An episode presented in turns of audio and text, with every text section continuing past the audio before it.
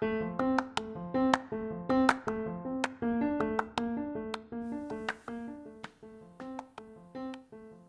インの王子様。この番組はテニスの王子様に青春を捧げたワインエキスパートがその魅力を語り登場するキャラクターにぴったりなワインを紹介する番組です。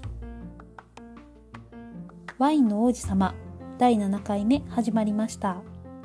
ワインエキスパートのエリーです。今日紹介するキャラクターは立海大附属の丸井文太です。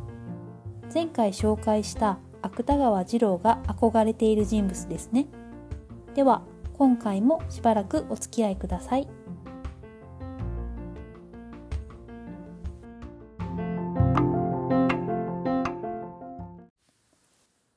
丸井文太は立海大附属中学校の3年生です。赤い髪でアイドルのように見た目がかっこよく性格は明るくて社交的テニプリの中でも人気があるキャラクターの一人です。私も好きでした。いや、すいません。今も好きです。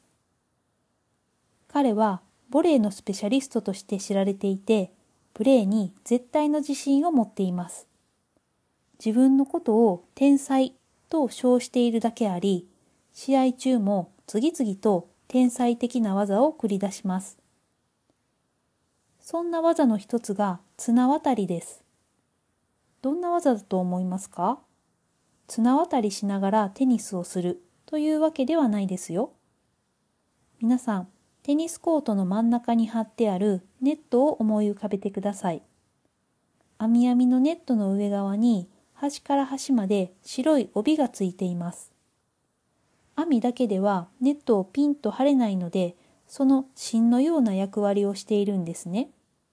で、綱渡りはその名の通り、打ち返すボールをネットの上側にポンと当てて、まるでネットの上を綱渡りするように、ツーッとボールを転がし、ポトリと相手のコートに落とすという技です。相手がタイミングを狂わされて、会場にいる観客が驚いてシーンとなっているところに一言、妙義綱渡りと言い放ちます。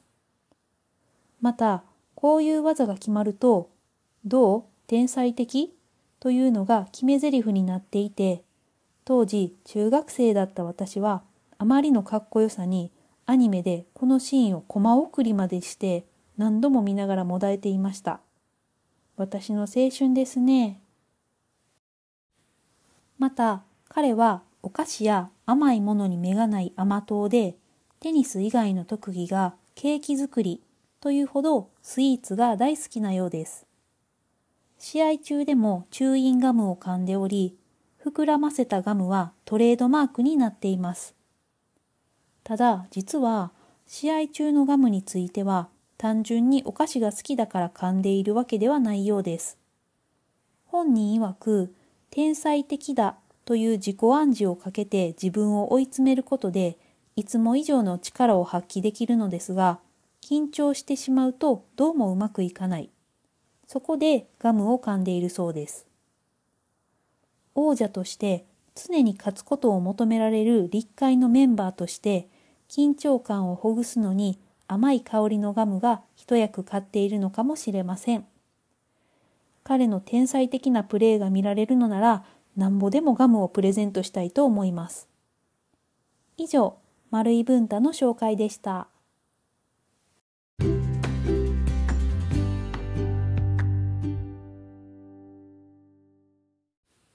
そんな文太にぴったりなワインはマスカットベーリー A というブドウ品種で作った赤ワインです。特徴は何といってもチャーミングな甘い香りです。綿飴やいちごグミ、いちごガムのような香りがするのでワインの香りからすぐにマスカットベリー A だとわかります。この香りはスイスの香料会社がフラネオールという商標名をつけて香料としていちごシロップなどに使われているそうです。ワインの色は透明感のある淡い綺麗な赤色で見た目も可愛いです。味は辛口が多いので焼き鳥のタレや肉じゃがのように甘い煮物など、日本の家庭料理にもよく合います。また、マスカットベリー A は日本人が作った日本固有の品種で日本ワインの歴史において重要な存在です。作ったのは日本ワインブドウの父と呼ばれる川上善兵衛さんという人です。彼は明治時代にブドウ栽培とワイン作りを始めましたが、欧米系のブドウ品種は日本の気候や土壌に合わず、良質なワインを作ることができませんでした。そこで日本の風土に合ったブドウを作ろうと決意した善兵衛さんは、なんと1万311回もの品種考察を行い、その中からマスカットベリー A をはじめとする22品種を世に送り出しました。現在ではマスカットベリー A は日本の赤ワインの中で一番醸造量が多い品種になっていて、様々なスタイルのワインが作られています。樽熟成した大人のタイプやロゼやスパークリングもあります。日本人だからこそ生み出せる赤ワインとして世界に誇るべき品種です。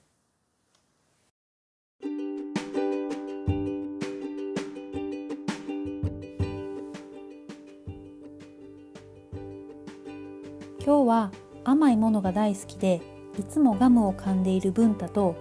綿あめやいちごシロップのような甘い香りがするマスカットベリー A を合わせてみました。また天才と自己暗示をかけて自分を追い詰めることで天才的な技を繰り出して勝利する文太と地元地域ひいては日本ワインの発展のために自分の財産を投じて日本ワインブドウの父と呼ばれるほどの功績を残した川上善兵衛さんの姿を重ねてみました。今回のテニプリ雑学文太は宮沢賢治の注文の多い料理店を題名に惹かれて購入したが少々がっかりした。それではまた。